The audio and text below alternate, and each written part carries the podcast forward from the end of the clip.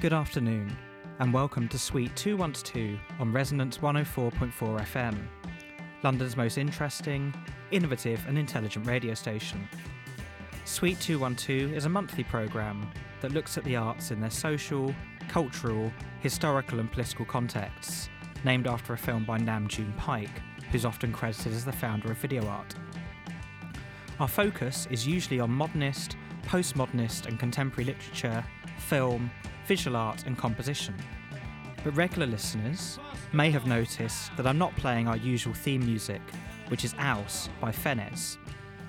Instead, you can hear the Peel version of Garden by The Fall, as this month's episode is dedicated to the group's frontman, Marky Smith, who sadly died last month at the age of 60. For the next hour, we'll be picking our way through the incredible quantity and quant- quality and quantity of their 40 year discography, thinking about their emergence from Manchester's fertile post punk scene and the singularity of their spectral presence on the fringes of British culture over the last few decades. I'm your host, Juliet Jacques, and helping me to reconsider and recontextualise the fall, famously described by John Peel as always different and always the same, are Owen Hatherley and David Stubbs. Owen becomes the first person, apart from me, to appear on Suite 212 more than once, and is the author of several books, including Militant Modernism, A Guide to the New Ruins of Great Britain, Landscapes of Communism, and The Chaplin Machine. He also published Uncommon, an essay on pulp, with Zero Books in 2011, and I think it's fair to say that neither Pulp nor Zero might have existed in quite the same way if it wasn't for the fall, but more on that later. David Stubbs is a journalist and author who started his working life as a staff writer for Melody Maker. He's the author of two books that are quite germane to today's conversation 1996 and the End of History, published by Repeater Books in 2016, and Future Days Krautrock and the Building of Modern Germany on Faber and Faber. His next book, due later this year, is Mars by 1980, a study of electronic music, also published by Faber. David and I have also appeared on Resonance 104.4 FM together before, not here on Suite 212, but on the much missed football programme Cafe Calcio, uh, where his minute long rants were uh, a weekly highlight. Uh, so it's a delight to be back in the studio with uh, both you and Owen. Hello, both. Hi there. Hello. Sadly, Julie Campbell, who's better known as Lone Lady, having released two LPs under that name on Warp Records, most recently Hinterland in 2015, uh, has been unable to join us today for our pre record. Um, but if you want to read uh, some of Julie's thoughts on Marky Smith, who I know is a big influence on her and her work, you can go to her blog at lonelady.co.uk. I want to just read a little bit of it here. It's a sort of really beautifully written fragmentary set of recollections and anecdotes and things that people have told her. And Julie writes Marky Smith's voice and vis- visions animate the spaces of Manchester, are present in momentary scenes in pubs, streets, under bridges, in back gardens and avenues, richly evoking the many facets of my home city in a vivid, playful, heightened, cut up reportage packed with allusions and associations nursery rhymes, history, the supernatural, and so much more. Each Fall song is a new adventure, full of strangeness, like a rich painting. And that seems like a nice way into our uh, our conversation today. I want to talk about Marky Smith and the Fall, starting off in this sort of context of a sort of post-punk, popular intellectualism and popular modernism. At the top of the show, I talked about what our focus is normally on, you know, things that are traditionally kind of characterized as high art and pop music not often included in that sort of terrain. Uh, but what I find particularly interesting, especially about the Fall, but also about a whole host of post-punk groups, Joy Division, Magazine, The Gang of Four, the pop groups, Scritti Politti, uh, possibly even like Delta Five and the Au Pairs, Talking Heads, Wire, many many others, all took their cues from kind of modernist and postmodernist art, um, experimental art house, underground film, um, and a really interesting range of sort of modernist and postmodernist literature. They also were um, reacting to a sort of very specific post-industrial uh, climate and um, following in the sort of wave of kind of anger about no future, as uh, as famously um, concluded uh, "God Save the Queen" by the Pistols. And the Manchester scene was particularly interesting. Um, of course, everyone was at the Sex Pistols gig at the Lesser Free Trade Hall in 1976. I was there. Owen was there. David, you were there. Absolutely. Um, the sound engineers were there. Everyone was I there. was about a twinkle, but that twinkle was definitely there. but everyone claims to have been uh, um, been at the Lesser Free Trade Hall uh, in 1976 and come away and formed a band.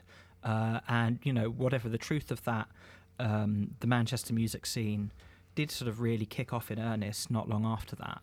Um, you know, with the appearance of the Buzzcocks and Warsaw, who became Joy Division, uh, and the Fall themselves, of course, who um, for a long time were engaged in some sort of rivalry with with Joy Division to to be the city's sort of most sort of interesting and spiky and antagonistic uh, and sort of emblematic group. Um, I wondered if we could start talking here about how the sort of politics and sort of culture and particularly kind of architecture and uh, sort of social structures of um, of Manchester at this point, um, you know, fed into fed into Marky Smith and the Falls' work. Um, you know, Marky Smith himself, uh, like Ian Curtis from Joy Division, was like an upper working class lad. Um, went to grammar school. Uh, Smith worked as a shipping clerk. Um, some of the early songs, like Industrial Estate, talk about Manchester as both the sort of birthplace of industrial capitalism and its grave. Um, and uh, I wonder if there's there's more to say about that, and you know why why writers such as um, Philip K. Dick and J.G. Ballard uh, appealed to both Ian Curtis and Marky Smith. I think maybe more that if Ian Curtis is coming, from Ballard and, than Smith was coming from Philip K. Dick, I think it's quite distinct in that regard. But um, I suppose you can sort of divide the Manchester groups of that era between, you know, the on the one hand the sort of clean lines modernism thing that Factory are doing, and that later becomes very important in how Manchester markets itself, and then the Smiths as a sort of nostalgic Manchester, sort of everything in Manchester until about 1964, and then after that something happens we don't like to talk about it. And the Fall don't really have much to do with either. I mean, they're, they're modernists, but not in not in the sense of like modern movement and modern architecture and modern design. They're modernists in the sense that like of sort of Wyndham Lewis, um, of sort of you know sort of complex and almost sort of illegible texts, you know, and and and. and that, that, you know, and, and that being done, the whole idea of him being a prole art threat, you know, isn't isn't in this kind of like you know, a, a, working class artist making a protest. It's sort of a working class artist making art that is as dense and difficult and unpleasant and, and sort of hard to hard to decipher and untangle as you know Lewis or Pound. Whose, whose politics were probably not too dissimilar from Smith's. Well, I'd like to, at this point, just um, just give a little quote that Simon Reynolds brings into his book "Rip It Up and Start Again," which I think is the definitive book on on post punk as a sort of quote unquote movement. Uh, and he is quoting uh, Barney Hoskyns from the NME talking about this era of fall music, which he says is bookended by the grotesque LP and the mini LP slates. And he says that Smith threw the listener into deranging wastelands of sound without themes, messages, or politics. These records were politics, living conjurations of the class and the grotesque in northern prole life what the Falls music implied was that the whole bastion of comfortable working class traditions, the institutions of barbiturates, boozing, and bingo, could be transformed, even transform themselves into a deep cultural revolution. And I think this, you know, this marks the fall of Marky Smith, really aside from a lot of um, a lot of their sort of post-punk contemporaries of Joy Division's flirtation with far right ideology and otherwise sort of, you know, interest in kind of mysticism and the intangible. Um, it sets them aside from some of the sort of, um, you know, quite interesting and quite artful, but nonetheless sort of, you know, quite sloganeering lyrics of some of their contemporaries. You know, the pop group were prone to this, much as much as I adore them. it also sets them aside from the Gang of Four, who Marky Smith is particularly scathing about in his book Renegade. Um, I think slightly unfairly, actually. Certainly, the first Gang of Four album, Entertainment, uh, really, you know, comes from a very obviously sort of left wing and particularly sort of post situationist perspective, but really sort of interrogates the listener and interrogates the listener's relationship to love and to media and to culture um, and then you have sort of Scritti Politti, early Scritti Politti records are very interesting, very engaged with sort of left politics, particularly in uh, in Italy. And of course, they take their name from Gramsci. And um, uh, you know, made a real point of kind of crediting everyone who they had conversations with music about, or who they lived in squats with, or whatever, uh, with a place in the music. Um, I mean, maybe that's quite germane to Marky Smith's sort of famously flexible attitude to who was in the fall. You know, the often quoted line, if it's me and your granny on bongos, it's the fall. And his almost as often quoted line to Dave Simpson in the book The Fallen, where he says it's like running a football team. Sometimes you've got to replace the centre forward. Well, you could sort of see it as being a football team, but I think you could also see it as being a sort of, you know, a, a sort of factory foreman. There's a sort of even grimmer version of it. You know that, that, that you're doing a quite miserable job being in the fall, and there was a sort of at least when you know the most most of the most of the falls stuff, most most interesting period is there's a kind of nucleus of about four people, and then just a huge amount of people that kind of fall by the wayside and are kind of thrown out from that. Um, so yeah, sort of as much factory manager as football manager. There's a kind of um, a sort of the, the, obsession with discipline It's very much being part of that. Don't improvise, for God's sake. Almost so like on. a gangmaster in some Yeah. way, might say. I mean, there is something very cruel almost about his kind of in, industrial practice. I mean, it's interesting what you were saying earlier on about Gang of Four and, things like that, and how harsh he was on them. And he probably was excessively harsh. And later on to people like Billy Bragg as well. And maybe it's because of his own relationship with politics that um, you, you know, he didn't ever want to be kind of seen as like making that kind of politico rock. And it would have been a real mistake aesthetically if Smith and the Fall had done that. It was quite right that they didn't. What they represent is something else that's more subtle. It's more about a sort of obduracy. You know, it's almost like the kind of the you know, the bloody minded bloke who um, won't give up his terraced house even when the wrecking ball has arrived and it's the last thing standing. I mean, in a sense, maybe what's I mean, he, he wasn't a good person. He wasn't a wholesome person he wasn't a decent person in lots of ways. And again, it's not about that. It's not about nobility. It's not about you know. You talk about you know. Simon talks about revolution, but there doesn't. There's none of that kind of sort of banner holding kind of you know the glory of the working classes sort of thing. It, it's much more sort of gristly and nasty than that. And yet, in a sense, it is kind of political insofar as I think he does.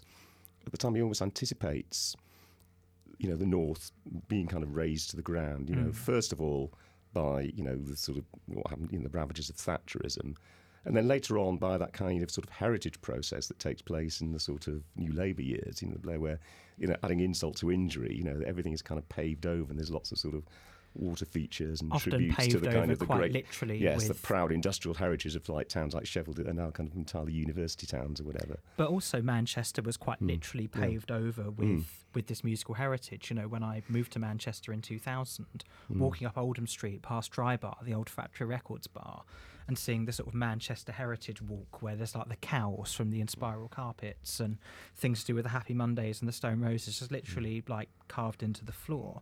I mean, yeah, it's very interesting what you say about um, Marky Smith's sort of refusal of a sort of cogent or identifiable ideological position. Um, the Fall uh, played some of the early rock against racism gigs, and then Smith really sort of distanced himself from that sort of agitprop and the idea of taking an overt political stance. I mean, in terms of the early members of the group, you had like Tony Friel and Una Baines. Um, Baines was a sort of um, Baines. Baines was an avowed feminist. Tony Friel was involved with the Young Communist League, uh, and he went on to form the Passage with Dick Witts. And uh, they're the sort of great kind of forgotten Manchester band, I think. Mm. But a lot of their lyrics are much more kind of straight up um, explication of an ideological position. My favourite passage song is uh, is "Troops Out," which um, quite obviously refers to the situation in Northern Ireland. Um, and it's a very kind of clear statement, but it's delivered with such sort of intelligence and sort of gusto that um, that it's very hard not to. Well, I was already predisposed to agree with it. It was very hard not to.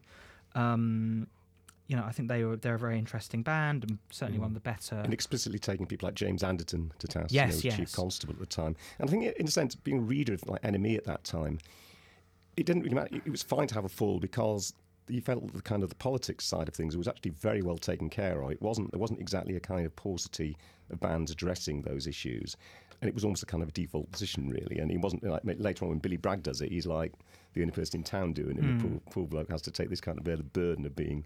You know, Mr. Political Rock. You know, and there was a whole swathe of people doing it. It was a completely different climate.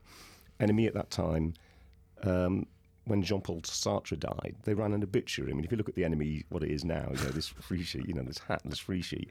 Um, Lotte Lenya died. I mean, it was a much more. I'm not. That's not to say at all that people were much cleverer or that you know we had so much more about us in those days. You know, you look at kids now with their phones. It's nothing to do with that at all. It's just that back then in the music press, you could take more liberties, and there was this space created in which you know a group like the Fall could be kind of properly appreciated, discussed. I actually learnt about the Fall from reading about them from a couple of years before I even actually heard them. So uh, you know, to me, they were kind of a concept before uh, they were a listening experience. Yeah, I mean that's that's an interesting point as well, and I think you know in a very different sort of media landscape, uh, that was a case for a lot of bands, a lot of people who are interested in them. Uh, one of my favourite things to come out of the the post punk, um, the sort of height of post punk, sort of 79, 80, 81, uh, wasn't so much the song itself, but the idea behind the Overload, which is the closing track on Talking Heads album, Remain in Light, where David Byrne had read an awful lot of things about Joy Division, but had never seen them live or had the chance to hear them. So he wrote a song that was what he imagined Joy Division sounded like. Um, he doesn't quite get it, but it's an thi- interesting idea. I think that's the, one, of the things that links the fall to the other to, to, to those other groups at that time is an idea which um, Mark Fisher came up with, obviously much much much later about them being portals. That you know you, that, that, that you would listen to Joy Division or you would buy Joy Division records or what have you, and then it would lead you to like you know, literature and film and philosophy and so mm. forth. And the Fall did that just as much, but it was usually a quite different lineage. And there's certain things that turn up again and again and again. H.P. Lovecraft, Wyndham Lewis, William Blake, like those three just run through like the whole kind of 40 years of the Fall, really. Um, and then sort of really odd, like Victorian figures that turn up and that he kind of mentions later in his autobiography, like Thomas Carlyle. Mm. You know, these kind of really sort of productivist Victorian um, authors, you know, interested in sort of um, uh, in Carlyle's case, you know, his sort of hero theory of history and, and, and the idea about work and constantly working. There's a bit, and I think he's says produce, produce, produce. What else are you good for? Being, you know, his his motto, and that coming from Carlyle. Um, you can also follow it into film. You can follow it into painting. You know, the sort of George Grosz style um, images on the cover of like Grotesque and Large Dream of a Casino Soul and This Nation's Saving Grace. And also Smith's own covers, you know, the kind of scrawled, kind of graffiti under a bridge kind of cover of, of This Nation's, of, of sorry, of, of Hex Enduction Hour. That they actually had a very, very considered aesthetic, which could you can connect, I think, very easy to all sorts of sort of 20th century art. And that idea of a portal is also something that happens in Fall songs. That there's so much about it that is sort of about sort of time and space, not really, not really coalescing. I mean, Wings, which I think we're going to play out with, is you know um, a fantastic example of this. You know, this kind of mundane, kind of grim, you know, sort of working men's club world that suddenly refracted, you know, and and and, and sort of shifted into being something else while still being that place. Um, you know, also really quite um, ambitious stuff is going on there. It's funny because I always used to think, having been brought up in um, Leeds and you know experiencing not dissimilar things from Manchester around 79, 1980, I was late in my late teens then. That to really get the fall, you had to have in 1978 eaten a ham sandwich with white bread in Batley in an underpass on a February evening or whatever. Otherwise, you just you don't know what I'm talking about. Um, but it, it- of course, it's not that. I mean, there, there are a lot of people that are obsessed with the fall. You know, weren't brought up in the north, probably know, don't very much get I near them, and wasn't. don't have that. Absolutely, don't have that kind of background. And yet, you know, or, you know, like fixate on them. You mentioned, you know, so it's obviously a very, very reductionist thing to sort of think about the North, the, the, the Falls, a reading of the North, as I quite often do. Although I think there's a lot about that. Um, clearly, there was something much more universal going on. Yeah, I mean, if it was a reading of the North, it was you know a very sort of intelligent and oblique reading of the North that takes you through sort of Manchester's sort of 19th century radical tradition. You know, the Luddites, the Chartists, and of course Engels and the condition of the working class in England. um, and somebody who has a sense that that radical tradition hasn't maybe ended up where it should have done or where they would have liked it to. Um, indeed, Simon Reynolds' discussion of Manchester, uh, the chapter on Joy Division and the Fall, and sort of the passage, uh, talks quite a lot about the slum clearances in 60s Manchester um, and the sort of, you know, positive and, and not so positive effects of that. Um, Owen, I don't know if you had anything to, to, to say about Manchester's sort of architectural environment. Yeah, I mean, there's. Um, I'm trying to work. Remember which which fall um, single. There's one particular single that has like what looks like some sort of industrial sort of back end shed, and then there's this Nation Saving Grace where you can see, you know, there's some sort of um, mills and then the Arndale Centre in the background. You know, it's it's a really really ugly city when it appears in, in, in Fall songs, which of course it is. And I think there was a sort of that, it, which again makes it very different to that kind of lineage of of factory records, of sort of making it this increasingly kind of elegant, aspirational, modernist city, um, and making it a pleasant one to be in. Of course, I don't think Smith had much interest in anything being pleasant ever.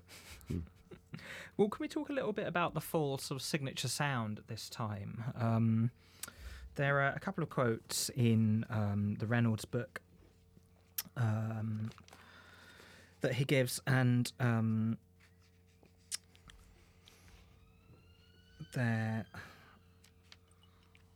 I hope it was okay. So, you know, Reynolds talked about uh, the music being what Smith called the real heavy stuff, drug music mostly, but not blissed out pastoralism or cosmic buffoonery. Instead, the fall tranced out to the primal monotony of Can, the methadone scorched white noise of Velvet Underground, and 60s punkadelic bands like the Seeds, who had just one keyboard riff which they endlessly recycled.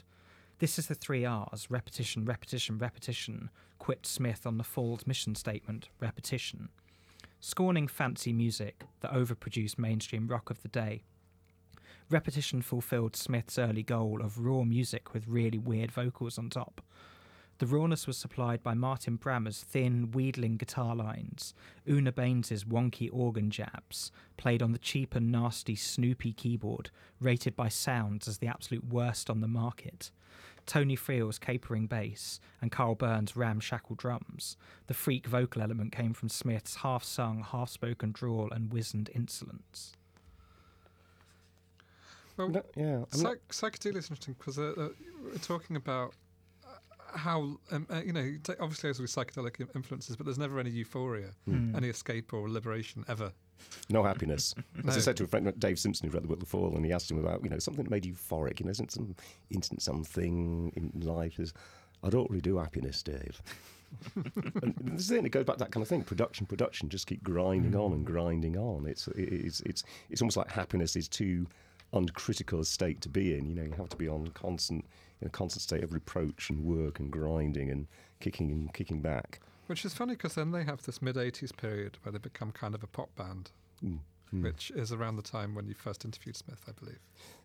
Yeah, yeah. Yeah, can we can we move on to um, to talk about the Mm. sort of the way Marky I- Smith? I mean, I always thought when when it made that kind of transition. I mean, it's hard to really tell what was going on. I mean, obviously there've been w- women involved in the fall, but then Brix Smith seemed to be slightly different. She seemed to have kind of sort of bowled him over, and obviously the relationship just seemed to be making a real difference t- to the fall. And a makeover appeared to take place, and that was in start because one of the things about um, a lot of like you know the the, the early post punk bands is there was particular protocols, there was a particular style and a way of dressing, and there was a lot to you know it was kind of bound up with a certain kind of movement ahead in terms of rock fashion, whereas he insisted on wearing things like really sort of you know three star jumpers and pea green flares and all that kind of stuff. I mean, it was a deliberate anti-fashion thing going on with the Fall that marked them out, you know, from the post-punk contemporaries. Um, but then, you know, he actually then, you know, so all of a sudden, you know, he's really dressing kind of rather nattily, and is actually revealed as actually quite a handsome lad. Actually, all of a sudden, you know, you just think of him as pasty, rat-faced little winsome little git, and then all of a sudden, he's um, he actually looks rather, you know, he does actually look stylish. It does, it is strangely suited. And maybe again, that's part of his bloody mind. Is he says, "I am not." What you say, I am not that thing anymore. That is now a cliche. I'm now going to become this, and I can do that, and that can now be the fall. You know, and I think he was able to carry it through as a res- as a result of that.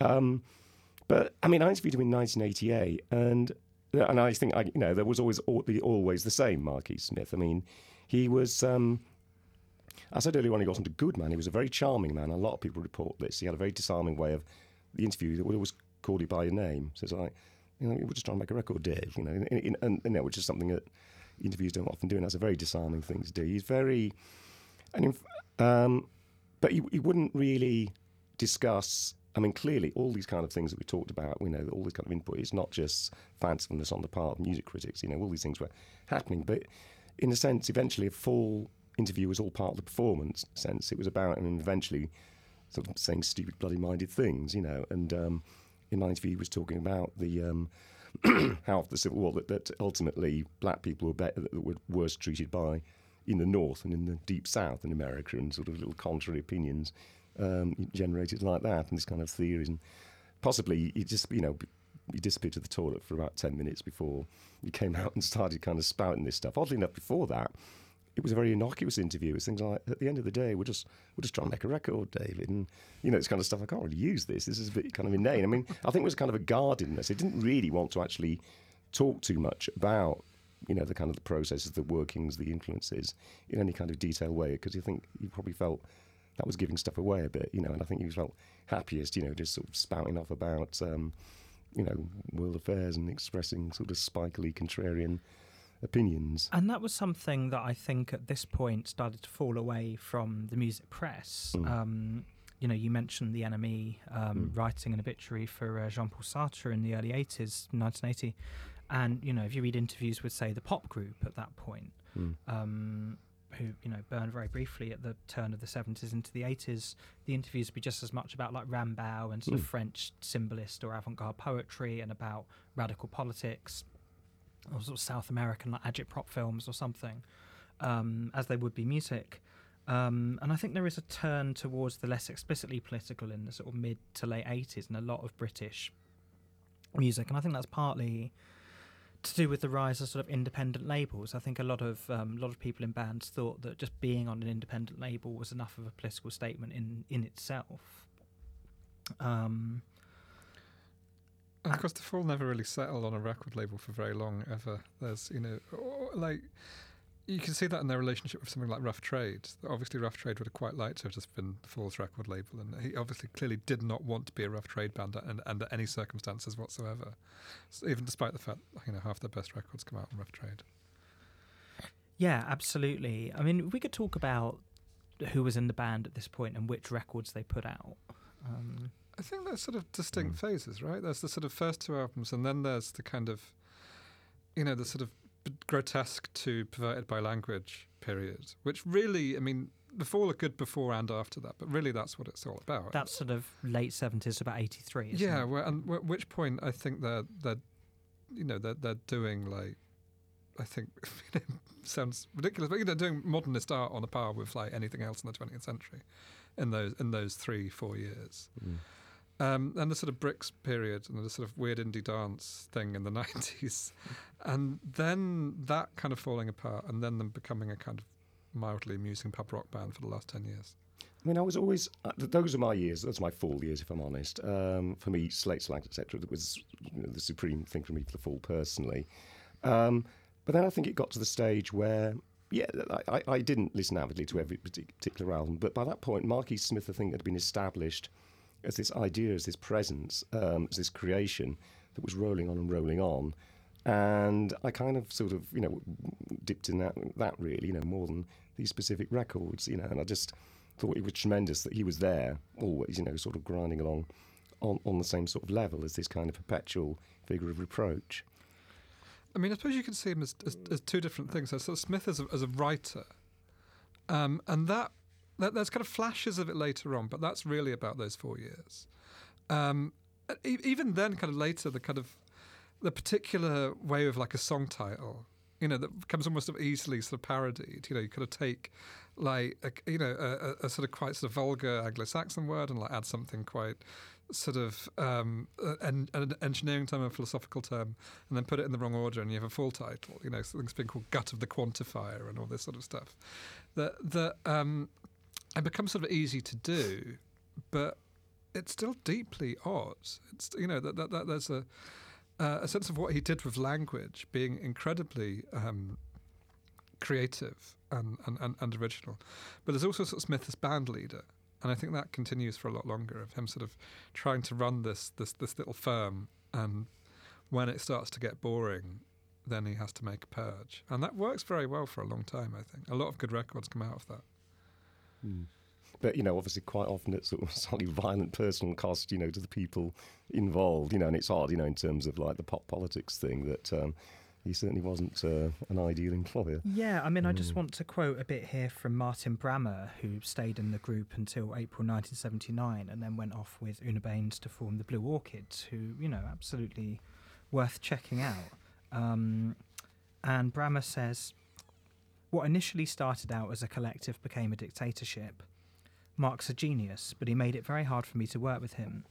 The breakup wasn't so much about the music, it was more about how we were being treated on a daily basis.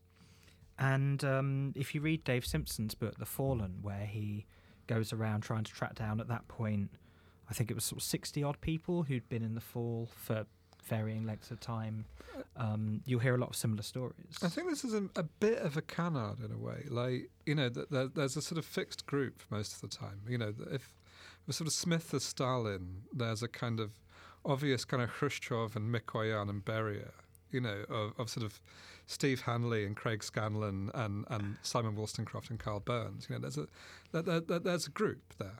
And there's a lot of people that come in and out, and sometimes they have really important influences like Brix and Dave Bush and Julia Nagel, and sometimes they don't. Um, so it's when he sacks those three, those three, four people in like the late 90s, when I think probably the most interesting stuff of the kind of post Brix years happens. And then after that, he can't really do it again. There's an album that I really like, which by all accounts is when he was by far his worst as a, as a person to work for, which is Levitate, where you can sort of, by that point, the fall had got a little bit boring. Like when when about this is about 96, 97. Yeah. So um, they make it. You know, there's a couple of albums that are really quite dull. It's becoming a, a, bit obvious. Like Brix is hired again, almost as a kind of like you can't think of anything else to do.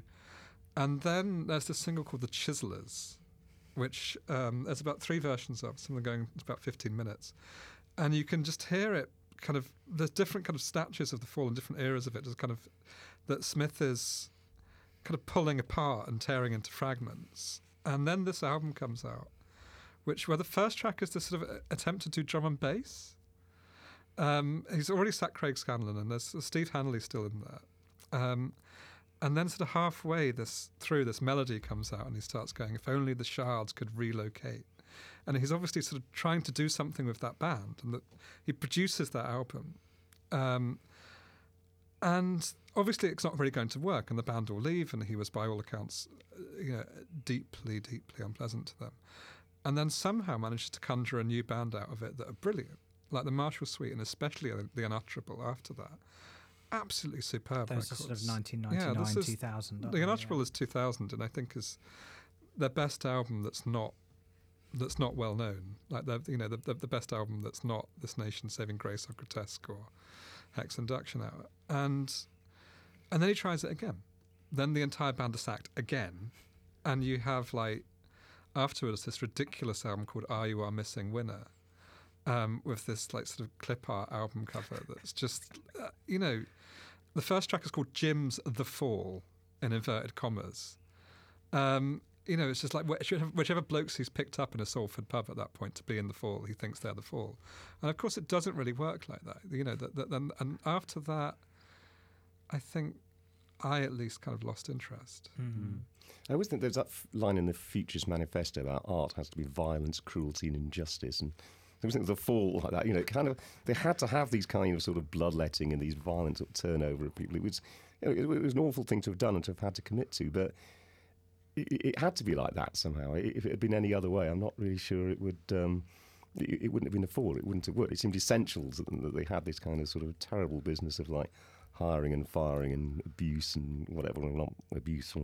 Again, that's a you know an awkward one in terms of some of the revelations that you know perhaps come out. But um, um, you felt like somehow you know for the, in terms of the preserving the kind of the aesthetic and maybe a word slightly stronger word than aesthetic fall. It had to be like that.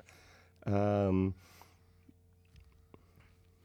Yeah, I mean, Dave Simpson makes much of comparing him to Brian Clough in, in The Fallen, mm. and uh, a surprisingly large amount of Renegade is devoted to Marky Smith just kind of discussing the merits or otherwise of various football managers, uh, particularly Malcolm Allison, who was manager of Manchester City in the mid 70s. Mm.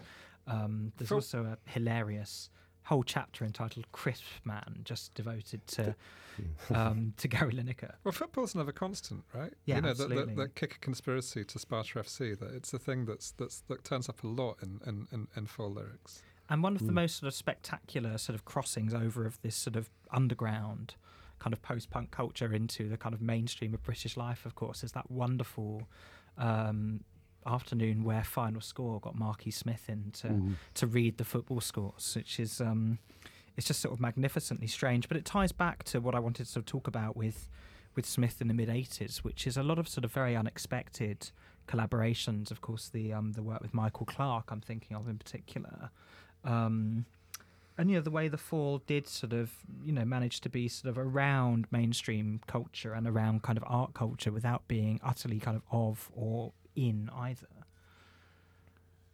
Yeah, I mean, for someone that that, that that that liked to kind of portray himself as you know the kind of ordinary man in the pub in Salford, like you know he did score a ballet and write a play, um, and that, that that, that there there is that connection to to some some quite arty arty things, and I, I and in the eighties that didn't seem to bother him he seemed to think in the 80s you could do both. You know, you could be like this kind of, you know, sort of pissy football manager type and also be someone doing ballet. Um, and I think later on, not so much. I think he'd sort of let himself be. This is, I mean, I you know never met him. I'm speculating here, um, but let himself become the caricature that he'd. You know, I think mm. if, if, at first that was a character, I think the kind of a sort of mask eating face thing might have happened. Yeah, there was there was there was that danger. You know, I think he was actually a fairly obliging sort of bloke. He would actually be up doing things. He wasn't too precious about not doing interviews or kind of protecting his persona. Absolutely. But I mean, the, the Brian Clough thing is interesting because there is a level of comparison. Also, in the fact that yeah, he kept tearing down the fall, as it were, and and tearing down the livings and happiness of other people. But I mean, ultimately, he was tearing himself down the whole time, and all of his life was like that you know, there's a sort of weird, you know, there's obviously a perpetual amount of indulgence, you know, through drinking, but it's a sort of denial, a denial of, a denial of happiness, of fulfillment, or whatever. You know, it, it's all done in a certain, slightly kind of miserablest sort of way. Um, because I think, you know, you, you, have to be in that kind of perpetual critical mode. As I say to him, I think happiness was a state of being uncritical. So you couldn't be happy. You couldn't yet have like psychedelic euphoria. You had to be kind of down and down.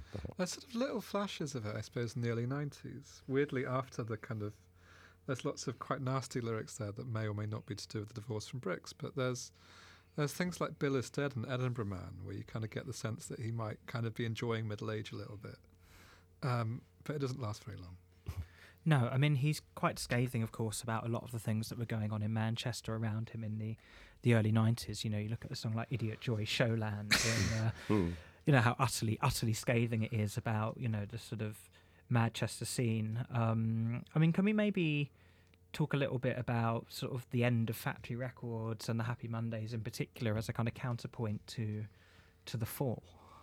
Um, well, I, don't, I mean, the Happy Mondays are interesting in that regard because I think that they're just the kind of idiot version of the fall. I hmm. mean, not that Shaun Ryder didn't write some good lyrics, but I mean they're they're unconscious, and Smith um, wasn't unconscious. Like everything, I think maybe until quite maybe not so much late on, but for most part, everything's planned out and worked out and, and written down, and you know it's it's um, it's not the sort of the, the, sort of way that people often talk about working class art, and and and also the way uh, often in music as this kind of untutored, you know, sort of visceral thing that these kind of people that otherwise wouldn't be able to speak kind of rip it from out of their, you know, out, out of the depths and so forth.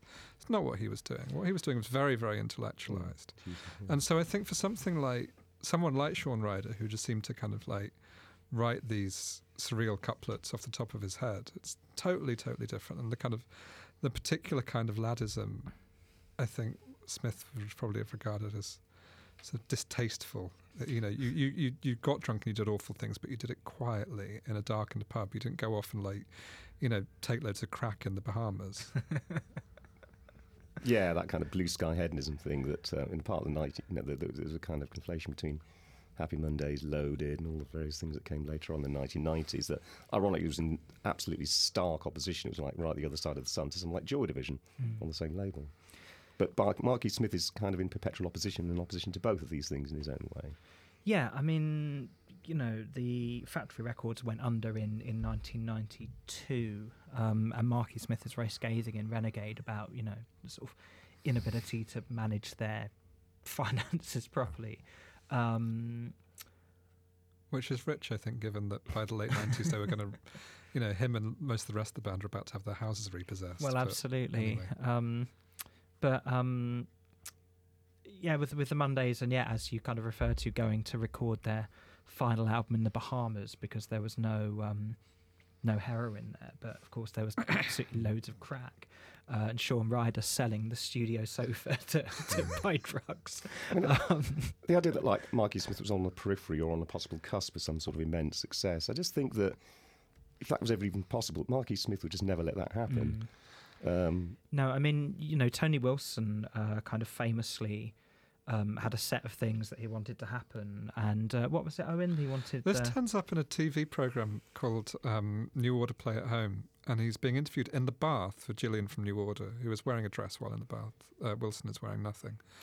And um, he's asked three wishes, and he says, uh, to see the revolution in my lifetime, um, to for New Order to have a number one single, and to build loft apartments in Manchester. Yeah, I mean, Wilson did sort of imply towards the end of his life, of course, he passed on just over 10 years ago, but Wilson did imply towards the end of his life that, you know, Joy Division and New Order, uh, you know, one of their great achievements was contributing to the sort of regeneration of, of Manchester, Yeah, which is a sentence that couldn't be more depressingly Blairite. It appeared on a menu yeah, for I Pizza mean, it's, Express. it- but, it- yeah. it's you know new labourers to fulfilment of New Order. That's what he thought he was doing. it's this terrible conceit of everything being all part of the same sort of radical revolutionary thrust, isn't Mm. it? It's, uh, I mean, that's definitely a, a time when the the fall seemed particularly important. Is when it was just completely kind of like, you know, bollocks to all of you at that point. Mm. And it was always important, I think, that Marquis Smith, whatever else is going on in having these huge, great dialectical kind of swings and back and forth, that the fall are kind of maintaining at a certain level. Yeah. Um, I mean, we have already um, sort of touched upon how music, sort of a lot of sort of alternative and underground independent music in the mid 80s became less sort of explicitly political in the way it had been during the post punk period. I think what happens in the 90s is that, um, you know, music journalism becomes more focused, sort of more narrowly focused on music. Um, I'm thinking here of, of, you know, one of my favourite 90s bands, Stereolab Mm. who, of course, um, like a lot of the post punk bands, had an awful lot of uh, anchorage in kind of underground and experimental film, um, in uh, sort of interesting line of literature, you know, quite explicitly Marxist in a way that very few other um, sort of bands of note in the 90s were. And yet you read an interview with Stereolab, and by contrast to the ones in The NME that we talked about of the late 70s, early 80s, you know, you read an interview with Stereolab and it's all just asking Tim Gane what he's listening to at that Mm. point. Um, I mean, David, I may be being a bit unfair. Like, you know, what's, what's what's the line from New Puritan? I curse your preoccupation with your record collection. You know, the, the, Mm. it was it was there from very early on. It's the point I think at which I mean, even during like the eighties, I mean, you get the feeling that the post, you know, post punk is still kind of pickaxing into the future a little bit. You know, the, the, the rock, you know, the, the rock's narrative has still got a little further way to go. But by the nineties, there's definitely a state, you know, that, that rock has pretty much exhausted, Mm. ecologically exhausted all of its kind of future possibilities. And by that point, yeah, retrospection does set in in a big way, and then it does become about you know heritage in a sense. But you know, what I think helped the fall and Marky Smith to remain kind of a lot more relevant and more interesting, and certainly far less embarrassing than some of their sort of aging contemporaries. Um, you know, you look at the way New Order. Um, I saw New Order several times in the early noughties, and um, you know, it would be kind of playing their hits and Mm, playing yeah.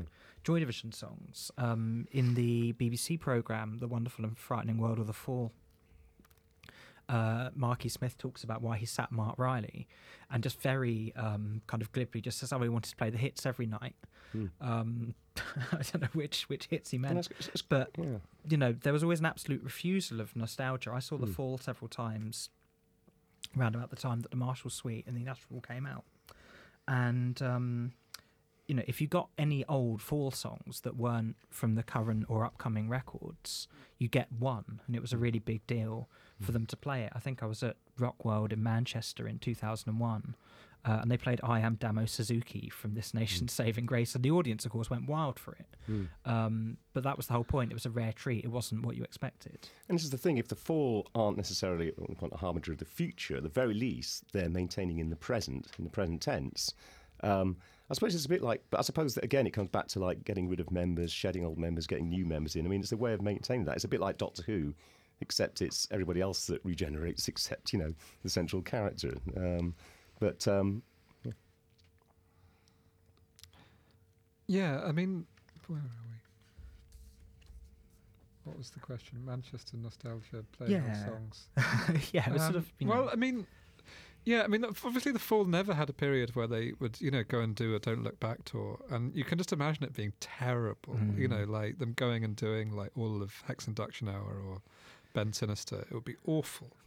And the fact that they never did that, I think, is immensely to their credit. And I would be absolutely certain that Smith was probably being offered like massive sums by all tomorrow's parties to like go out and like tour, you know, Hex Enduction Hour or or, or, or, Grotesque or something like that. Or you know that, that there was probably huge pressure to do this, and and, and he didn't. He and probably bought a much bigger house. and there's also this idea that people love. You know, it's got to be the original lineup, the old gang, the old pals. So once again, you know, the thing of like shedding all those people all the time again precludes that.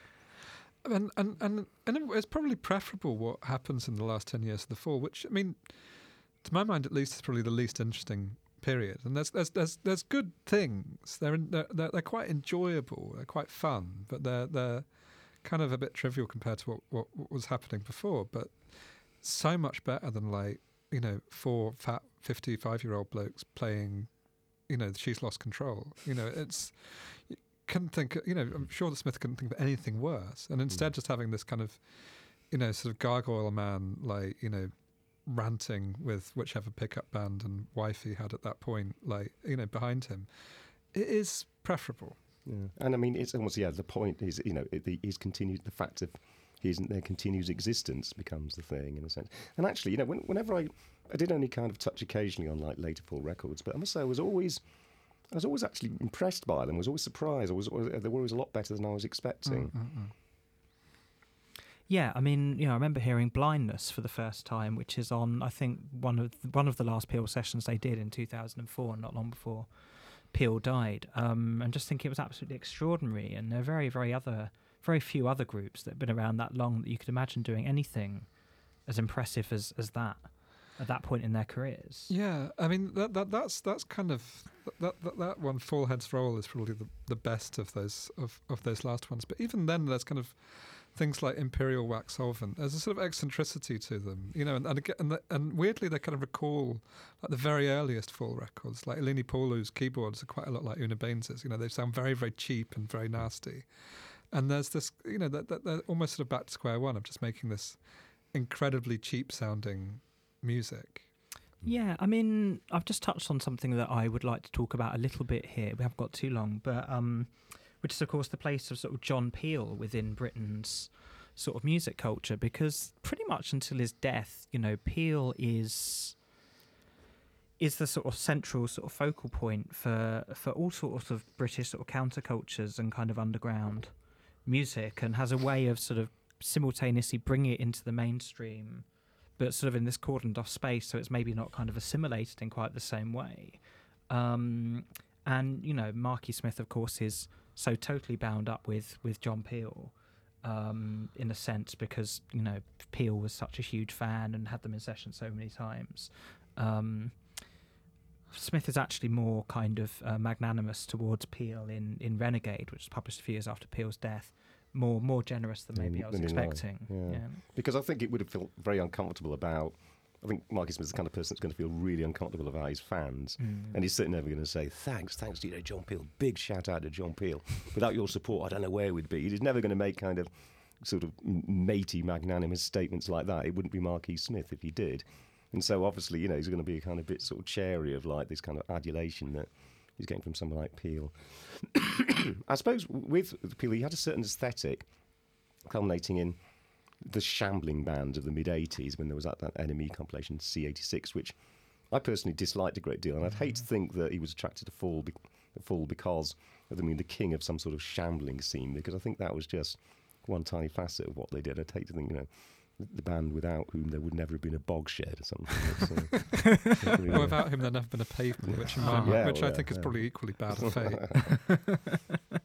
I mean, yeah, certainly the C86 compilation I have very, very mixed feelings about. I mean, the sort of idea and the aesthetics of it and the apolitical nature of a lot of it and the sort of lack of ambition behind a lot of it I don't really like. Mm. But, But it's the most fall of the without bands, the discipline, though, isn't it? It's Yeah. the fall without that kind of relentless sort of riff-based sort of, you know, the, the, the level of timing that they had as Mm. well. That, that that's kind of thrown out the window. There's a James Yeah. Brown aspect to to Smith.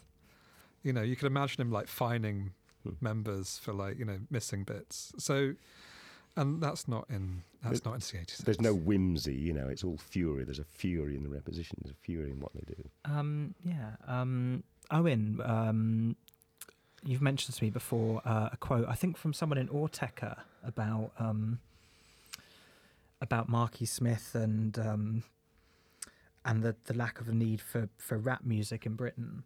Oh well, I can't remember. I I think it was one of Vortec. I don't. So don't. Uh, this is a difficult thing, but some someone like that, someone that was probably on Warp Records, said something like this about you know how U- UK hip hop didn't make a great deal of sense because you already had the fall, and you can kind of understand that. And I think it, it's tell it's telling how eventually it takes a long time for UK hip hop to be convincing, and when it eventually is, it's as grime. It's as a completely different genre.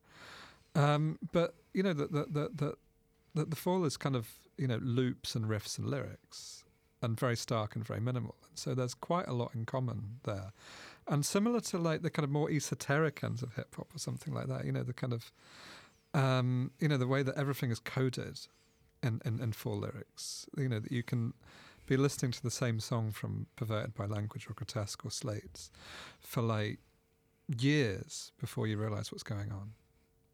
Yeah, and there's full songs that I've been listening to for God, nearly two decades now since I kind of first got into the fall.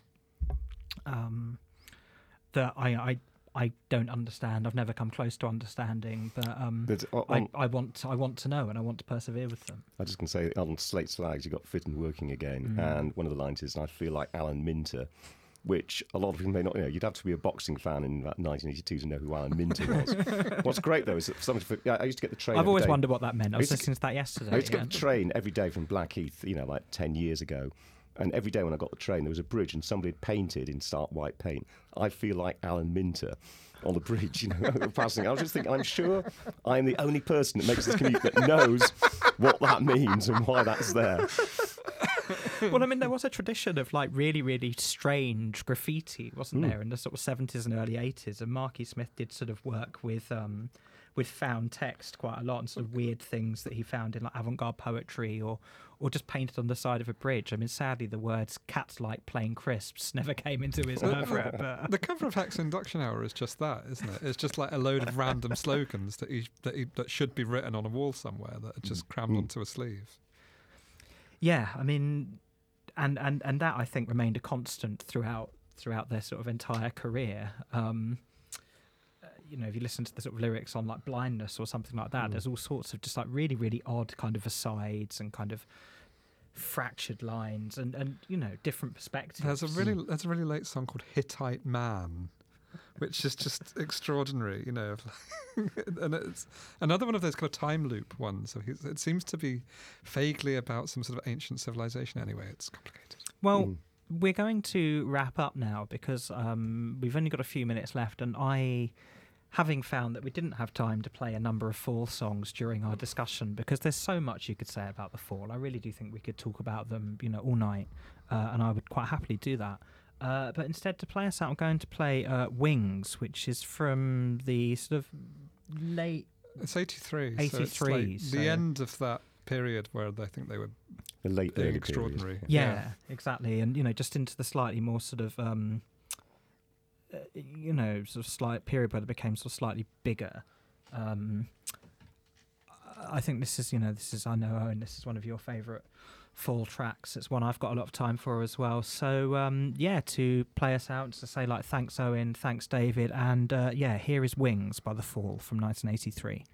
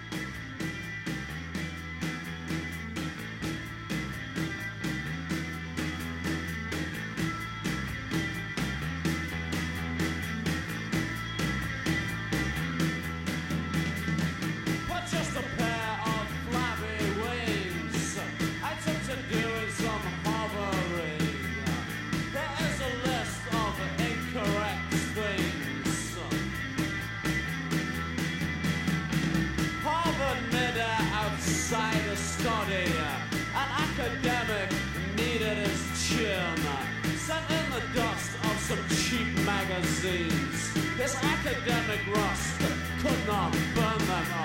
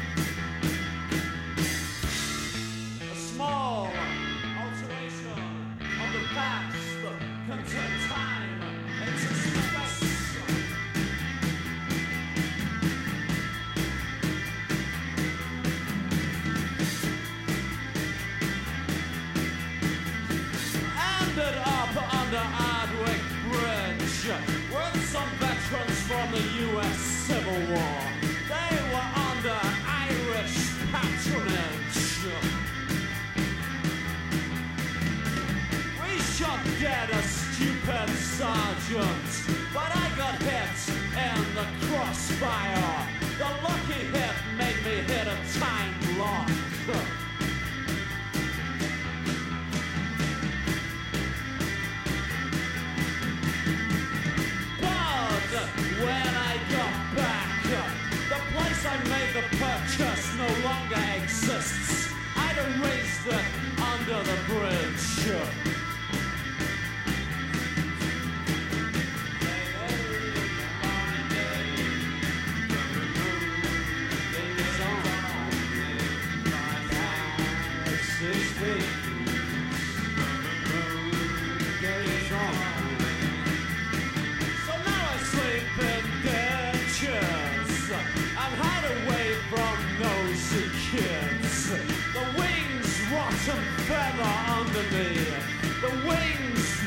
And curl right under